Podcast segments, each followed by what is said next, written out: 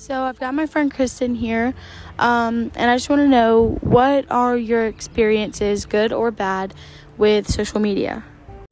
So I've actually deleted all my social media. One because I would procrastinate all the time. If my schoolwork got too hard, it would be addictive because I would just get on social media to um, ease my brain from it. But then um, it also caused me to have like a lot of insecurities and mental health problems because um, I would see all these people having great lives, and um, then I, I would like kind of compare myself, and I it would become very toxic, and so it wasn't good for my mental health, and it caused like my schoolwork to um, weather and, and not be very good. So yeah.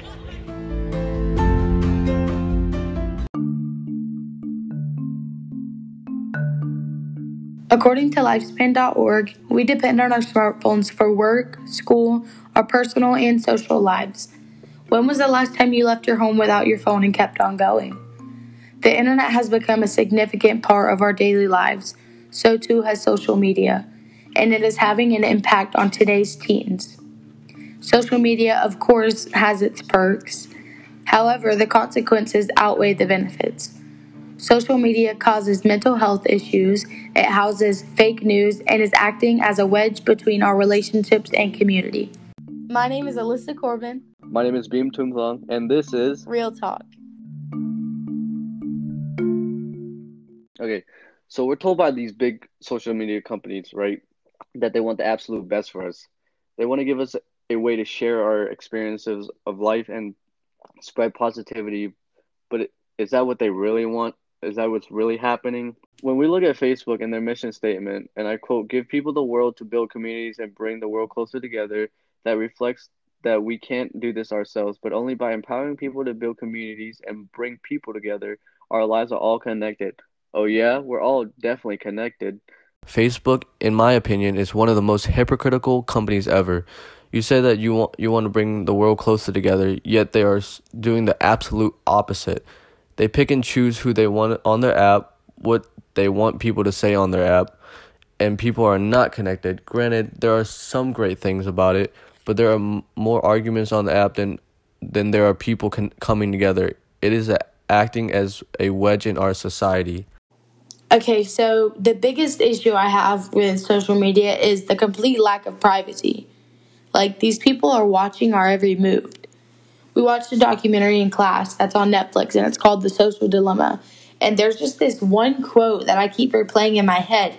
Um, and it's if you're not paying for the product, then you are the product. So, this documentary, to say the least, was very disturbing for me. He's basically saying that them having all of our data is what's fueling these companies' ability to keep us hooked. These days, like especially through quarantine, um, we're all using social media to voice our opinions and share our life experiences more than any time before. This is giving these companies a smooth, easy pathway for these big tech firms and advertisers to swoop in and use us. I completely agree with you. I was thinking of that same topic from the show The Social Dilemma that we've watched. And then there it says, and I quote, We're the product. Our attention is the product being sold to advertisers end quote. They are literally making money off of us being on social media. They know everything about us, what we do, and how long we look at it. Advertise, look at advertisement, and they know where we are. Their whole goal is to keep people engaged on their screen, and they want us, to, and they want to know how much time they could get us to stay on social media. How much of our life will you give? Will you give to them? They literally know everything about us. Another quote from the social dilemma says, They know when people are lonely. They know when people are depressed. They know when people are looking at photos of your ex romantic partners. They know what you're doing late at night. They know the entire thing, whether you're an introvert or an extrovert, or what kind of neurosis you have, what your personality type is like. Think about how insane that is. They literally know our emotions. Like, how is that okay? This is like a huge invasion of privacy. Not only are we always being watched, but we're also being like mentally abused. Did you know that in this generation we have a crisis? Pe- people in their early, from their early 20s to mostly beginning of their teen lives, social media is essentially a poison for our brain and it's ruining the younger generations. Year after year, teens are becoming more depressed and anxiety levels has tremendously skyrocketed. In a blog posted by the Northwest Primary Care, it says, and I quote, a recent study showed that teenagers who use social media for five hours or more daily were 70% more likely to fall asleep later or get less sleep compared to those who are less who are online less. Sleep quality is typically inhibited or aggravated by social media addiction because teens are staying up later. Blue lights interferes with melatonin production, or it creates feeling of fear of missing out, which has led to anxiety and low self-worth. This itself is an alarming it is alarming or a um or a red flag to, or it should be a red flag to parents who have kids in high school and below because in in our generation this is causing kids to be more unhappy and sad we have to stop this race. Social media is a great tool, but it could also be dangerous. In an AJC article, it's noted that social media is causing mental health problems. The quote says In 2017, for example, the number of teens reporting mental health concerns after using smartphones and social media increased to 39%, up from 24% in 2013. They also provide results from a survey that says in a cross sectional survey of American and German university students, students who spend more time on Facebook were more likely to have feelings of envy or FOMO, the fear of missing out. That has been found to have an increased association with stress on the social media platform.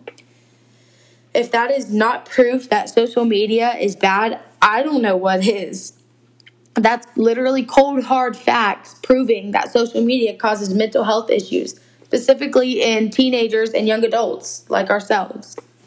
So, if that wasn't enough convincing for you, um, I have more. So, Fox 5 News had an article about a girl who continued to be bullied on social media even after she passed.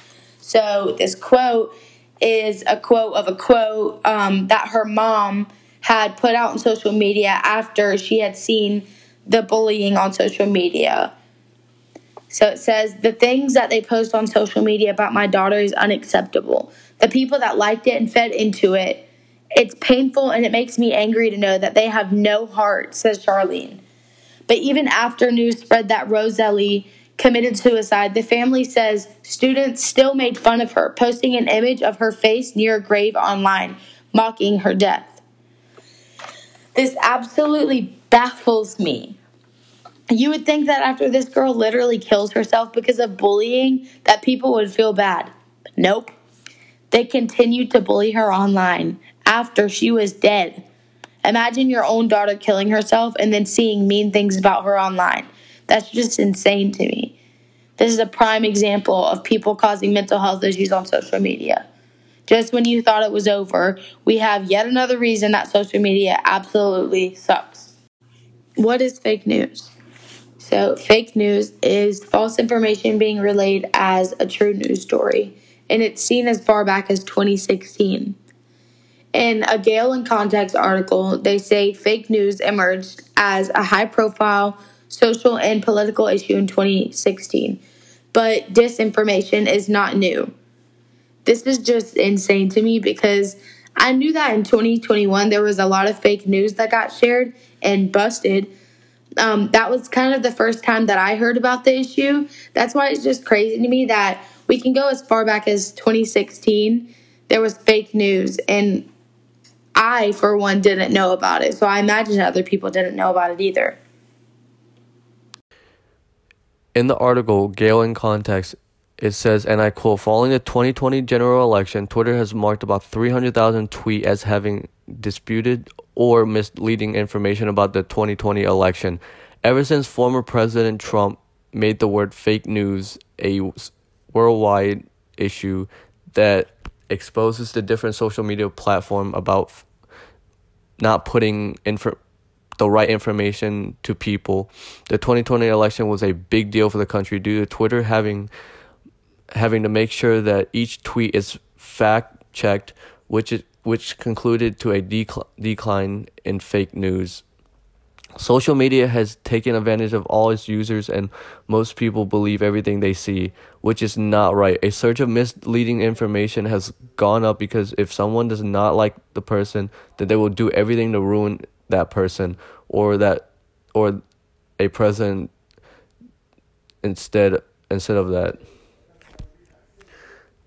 Social media has taken has taken advantage of users, and most of people believe everything they see online, which is not right. Search of mis- misleading information has gone up because if someone does not like the person, they will do everything to ruin that person or put out fake news about someone.